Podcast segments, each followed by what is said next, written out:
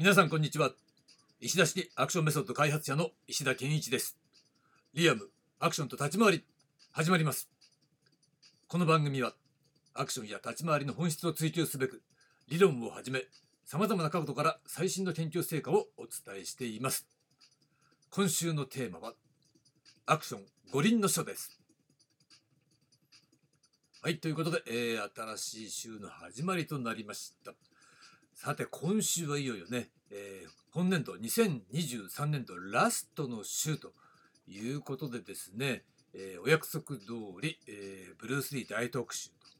というね内容でお届けします。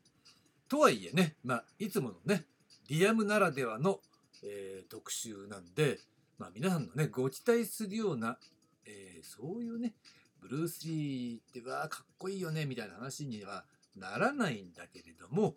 まあ、とても重要なこと、まあ、今までもね何回か出していったかもしれないけどそういったものをねまとめて、えー、アクション五輪の書ということで、えー、まとめてみたいと思います。でこれね、えー、まあ一番初めに前提というものをねお伝えしておくことにしましょう。これねどういう、え経緯でアクション五輪の書という形でね、えー、まとめるのかっていうと、これ毎度おなじみ、えー、ピエール・バートン賞のね、まあ、通称ザ・ロスト・インタビューと言われているブルース・リー本人が、えー、顔出しで、えピエール・バートンさんのインタビューを受けていると。そういうトーク番組ですよね。これはもう本当に YouTube にも普通に起こってるんで、え見たことない方は、え見てみてくださいということなんだけど、まあこれは、え見ればわかるように本人が間違いなく発言しているという意味においては非常に価値があるそういう映像なんですね。で、えー、それ以外のもので、まあ、書かれたものっていうのはさ、えー、ちょっとよくわからないものも多いから私は、えー、必ずしも、え信用はしてなかったりするわけなんだよね。で特にさ生前発売されたものに関してはまだしもえ死後にね、えまとめられたものっていうのはやっぱりそういった中でその編集した人のね、え作為的なものっていうのが必ず入っているからまあ信用しないわけでもない部分があるんだけどそのオリジナルソースをちゃんとさ公開しないとさノートに書いてあったことをまとめましたって言われてもね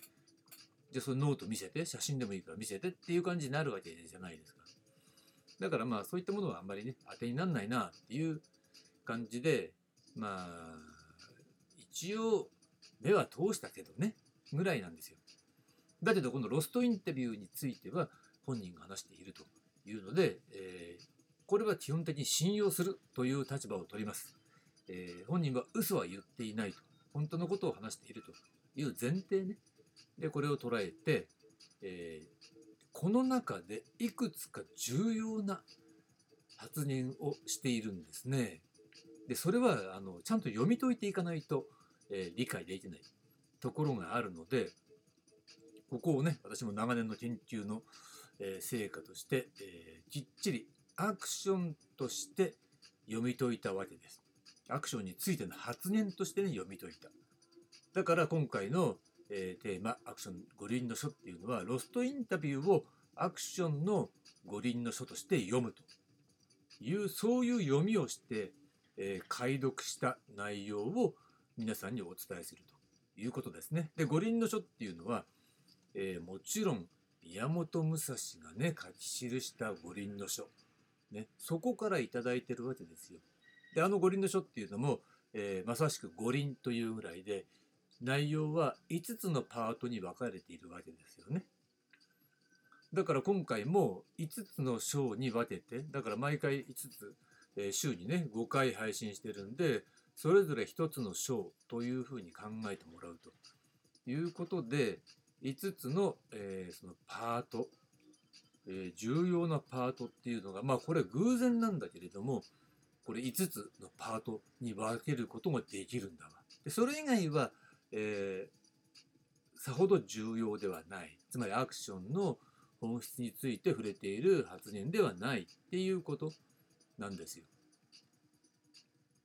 なのでまあ今回から5回にわたってね、えーロストインタビューピエール・バートン賞の通称ロストインタビューと言われているブルース・リーさんの発言をアクションの五輪の書として読むということを、えー今年度最後の、えーリアムアクション立ち回りねまあにふさわしいね、えーまとめ編だよね。まあいよいよこの大物についてやっぱりね、えー避けて通ることができないということでこれね通常はね、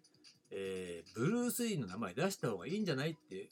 思ってる人いるかもしれませんけどそれはさなんでって言ったらそれはブルース・リーって名前出したら大抵さ格闘技雑誌とかさあと最近だったらマッスルフィットネスみたいなボディビル雑誌なんかでもね年に1回とかさ2年に1回ぐらいブルース・リーの特集したりさ表紙に載せたりするわけですよ。なんでって言ったら、まあ、それだけ売れるからなんですよね。だけどまあ私の場合はそれ関係ないからさ、えーこれを聞いてるあなただけにこのね重要な、えー内容メッセージが届けばいいというふうに考えててこれでアクセスアップだぜみたいなことっていうのは全く考えてないからまあねハッシュタグもつけてないということなんですよね。まあ、そんなわけで、えーイントロ編に、え差し掛からないとならないね。だからまあ今週はねちょっとねどんな内容になるかわからないので、うん、ちょっと長くなるかもしれない。まあその辺はご了承ください。ではまずね、えー今日のテーマはマーシャルアートです。ね。月曜日のテーマ、マーシャルアート。でまずね、イントロ編行ってみましょう。ねイントロ編。これは、なんでね、このね、えー、ザ・ロストインタビューの中でのブルース・リーさんの発言が分かりづらいかっていうことなのね。はっきり言ってね、分かりづらいです。えー訳しても訳さなくてもっていうかね、えーきちんと訳された本ね。まあ、これは毎度おなじみ。えっ、と、どこだっけな。キング・オブ・ドラゴンというね、えー書籍の中に、このロストインタビューの訳が載ってるんですね。で、そちらは、えー参考にさせていただきつつ、えー翻訳ソフトを使った、えー翻訳っていうものとね、照らし合わせながら、原文と照らし合わせながら、えー考えていったということなんですが、それでもどれを読んでも分かりづらい。あの、ちゃんとね、ちゃんとっていうか、ね、翻訳家の方が訳したものを読んでも分かりづらい。何を言ってるんだか分からない。なんでそうなるの？ということなんですよ。で、それは、まあ、ブルース・リーはさ、哲学的な発言が得意だからさ、みたいなね、そういったことはあるんだけど、まあ、確かにそうなんだけども、まあ、私の結論ね、私の結論は、先週の話のね、流れに続いていく。ネタバラシ的なさ、言いづらさっていうものを回避するために、今度逆にね、曖昧さを最大限に発揮して、まあ、その中に暗号的にね、解読のヒントを散りばめながらも、すごそうに思わせるようなね、そういうツッコミ回避的発言というものを選択しているからだと。いうことなんですよ。うん、だから、はっきりとは言えないけど、まあ、嘘を言うわけにもいかないっていうところね、うん、そこの正直さっていうのはある。でも自分をでかく見せる、ね、すごく見せるっていうさ、だってそれはね、スターさんたち成功している人だからさ、あんまり大したことないですよ、なんていうことは言う必要もないわけなんだけどね。だからといって、まあ、ツッコミがさ、あってもさ、つまりアクションということを正直に言ってしまって、ツッコミがね、鋭くなっても困るから、いやーっていう形で、まあ、武術的な面も、えー、すごそうな面も押し出して、うん、まあ、曖昧にこの場を乗り切ったということ。結果的に、いや、ブルース・リーの発言は哲学的ですげえな、みたいな、えーそういう印象が未だに続いてるわけですよね。そういった意味では、彼の、えー今回の、今回のっていうかね、このロストインタビューの発言っていうのは、いわば、えー目的はは達成しているということだと思うんですよ。でもさ、えー我々にしてみるとね、残された我々アクション関係者、アクションに携われる、携わる人間からしてみると、いや、ちゃんと言ってもらわないと困るな、みたいな、ね、ところもある。だから、そこは、えーきちんと解き明かす必要があるわけですね。で、まあ、平たく言ってしまえばね、このある意味高度な言い回しをしてるわけだけれども一聴しただけでは何を言ってるかよくわからないっていうところのそれは全てはアクションについての発言であるとして捉えるそうすることでこの全貌がようやく見えてくるということですねだからアクションっていう切り口を入れていかないと絶対にわからないことだけは間違いないということになります。うん、ただ少なくともアクション未経験者には分かんないしまあ似たような同様の経験つまりブルース・リーさんと同じ経験でなかなか積む機会ないけどでも同じような経験とか感想を抱いたっていうねそういう人にしか多分分かんないだろうねつまり分かんないっていうのは切り口にならが見つからないってことなんで同じような経験似たような経験とか同じような経験とか感想を持ってるからその解読する切り口というものが見つかるということですね。でもう一つ、えー、まとめとしては彼にとっては、えー、武術もアクションも全部非分離であるということをねまあそれはもう前提としてあるというところそこをしっかり押さえてから、えー、この、えインタビューのね内容というものに、え取り組んでいかないと絶対分かりませんよっていうところね。だからここは大事だから強調しておきますよ。それでは、え、いよいよね、え、今日のテーマのイントロ編終わって、え、実際のテーマ、マーシャルアートというところにね、え入っていくことにしましょう。これどうやっていいのか分かんないんだけどさ、えこれ原文は、えなんだろう、実際のあのノートの方のね、えー、メモ欄ありますよね。あそこのところに載せておくことにします。だからそれは原文はそこを見てもらうとしてどの辺の話なのかっていうとまあマーシャルアーツマーシャルアーツマーシャルアートねどっちでもいいんだけどどっちでもいいっていうかそれは、えー、マーシャルアートって何ですかっていうような質問があるわけなんですね。それに対する答えの前後の部分を今回、えー、取り出しているわけです。でそこで何を言ってるかっていうことなんだけどまず彼が言ってることの一番目重要なのは俳優として武道家として人間として必要なことは全てマーシャルアートから学んだと言ってるわけですよ。ね、ポイントマーシャルアーツとマーシャルアートは別なのね。だからわざとマーシャルアートって言ってるわけなんだけど、わかるようにね。これ間違いじゃないんですよ。ブルース本人がマーシャルアートって言ってるわけね。ということは、まず第一段階として大事なのは、アーツとアートをわざと分けて、彼はマーシャルアートって言ってるから、これは、マーシャルアートっていう独立した意味を持った言葉としてあえて使ってるわけだ。じゃあマーシャルアーツの立場はっていうとこれその中でね、また説明の中でこれ話してるんだけれども実は、コンバティブアーツっていう言葉を使ってるわけだ。つまりマーシャルアーツの中には、えー、全てのコンバティブアーツが含まれていますよっていうね。でまあ訳ではこのコンバティブアーツっていうのは大抵格闘技って訳されてるんだけどコンバティブアーツって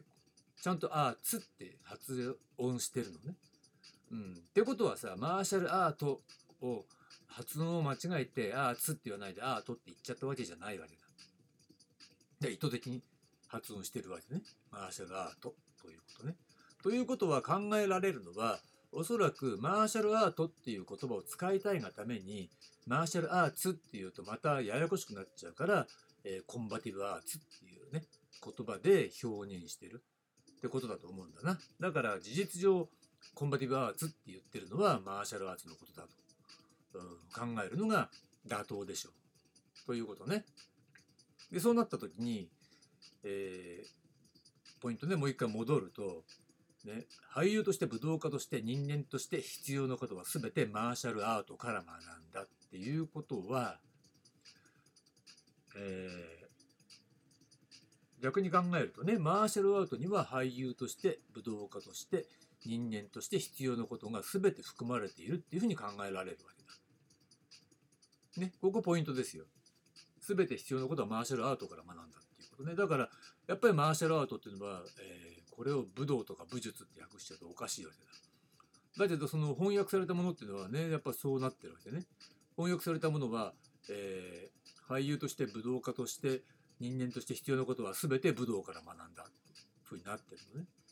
武道家として武道から学んだってそれ当たり前すぎてそれおかしくないっていうことなんだよね。ってことは違うことだからやっぱ武道じゃないわけだ。つまり武道のところはマーシャルアーティストって言ってるんだけどマーシャルアーティストとマーシャルアート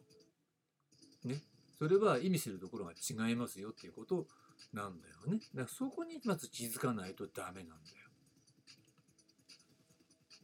じゃあこのねマーシャルアート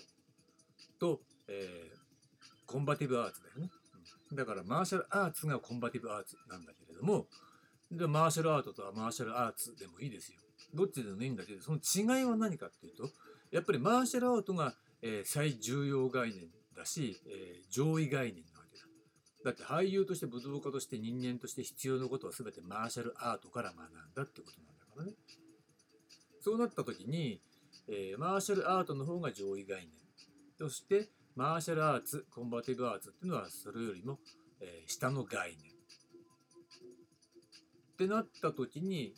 えー、ということはそこにズレがあるわけだな。差がある。うん、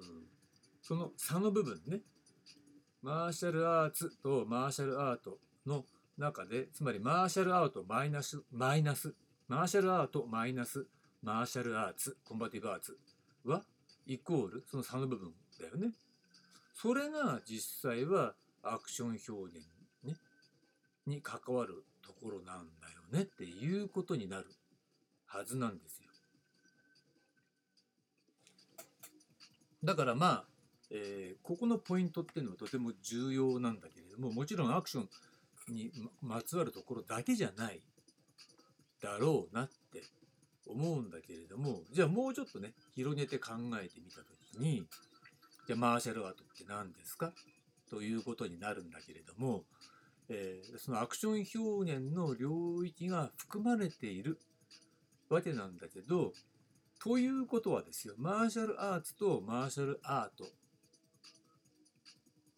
ね、の違いのそのズレの部分のアクションの部分っていうのが、えー、分かりやすく言えば martial art イコール、えー、アクションプラス martial arts もしくは combat arts combative arts か。っていうことだとしたらじゃあそれって別の言葉で表すとしたらどういうことっていうとこれはさ、えー、格闘を表現することでしょうということなんだよね。つまり彼にとっては格闘を表現することがマーシャルアートで最重要概念だからマーシャルアートだからさ、えー、英語なんだけど日本語に訳すとしたら格闘芸術っていうのが妥当なんじゃないのって思うわけ。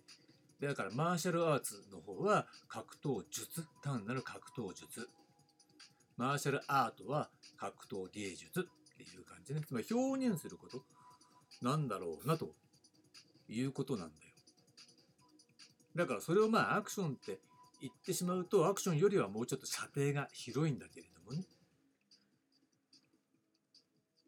でそのアートだからマーシャルアートのアート表現するっていう領域には、えー、その実際の格闘術を作るっていうこととか格闘を表現するっていうね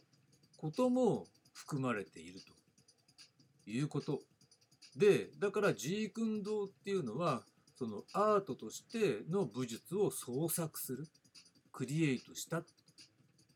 クリエイトして表現したっていうところの一端がジークンドーだし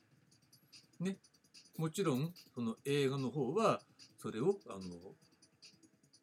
フィクションの空間の中で映画の中で映画表現として、えー、格闘を表現したということだよね。でそれがいわゆるアクションになっているわけだ。広い意味で。でもちろんそれはチャンバラなり、えー、欧米のアクション映画なり、プロレスなりみたいな、そういったものの影響も受けて反映されているからね、ということなんですよ。ねちょっと難しくなっちゃったけどだからこのパートまとめておきましょう。まずマーシャルアートはアクションの代用語であり最重要概念。したがってマーシャルアートとマーシャルアーツは別物。でマーシャルアーツの代用がコンバティブアーツであると。で重要なのはアートとアーツを意図的に使い分けていると。いうことね。でもう一個忘れていた。ね。彼にとって格闘表現をすることが、えー、マーシャルアートであってそこには、えー、アクションもつまり映画の中で表現することも武術を創作することも含まれるということですね。うん、だから、えー、その辺が混じってる非分離状態になってるからややこしいんだよと。話が分かりづらいけどこうやって整理していくと見えていくんじゃないかなと。いうことなんですね。だからまずイントロ編としてのマーシャルアートなんだけどまあもうちょっとね、えー、この辺っていうのは原文と照らし合わせながら、えー、解説していくと分かりやすいんだけどさこういう形式ではちょっとやりにくいからね。まあ後々今度はノートでねテキストの方でこういったものを表現していく解説していくっていうことはやった方がいいかもしれないななんてことを、えー、感想として持ちました。とはいええー、ね、長くなっちゃうから今日のパートマーシャルアートはこの辺にしておきたいと思います。で、明日なんですが、明日のテーマは身体表現です。はい、それではありがとうございました。